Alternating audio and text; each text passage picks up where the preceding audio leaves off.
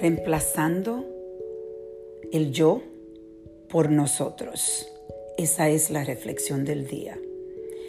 Esta mañana estábamos reflexionando mm, el equipo de la compañía en cuánto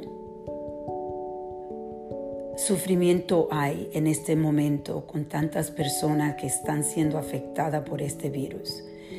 Y es algo que se hizo muy real para nosotros porque mi socia, que es una persona que sufre de asma, la diagnosticaron positivo por el virus. Y estamos esperando por cuatro días que ella no le den los síntomas, pero el miedo está presente y las emociones están bien fuertes. Y algo que estuvimos hablando es cómo las personas vivimos muchas veces pensando solo en uno mismo.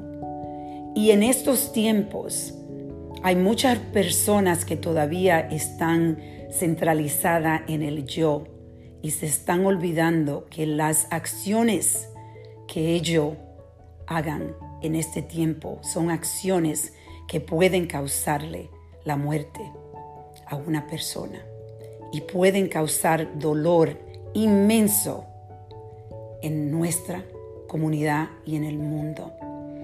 Por eso le pido que reflexionen hoy que no es solo usted que está siendo afectado o está siendo afectado por su decisión.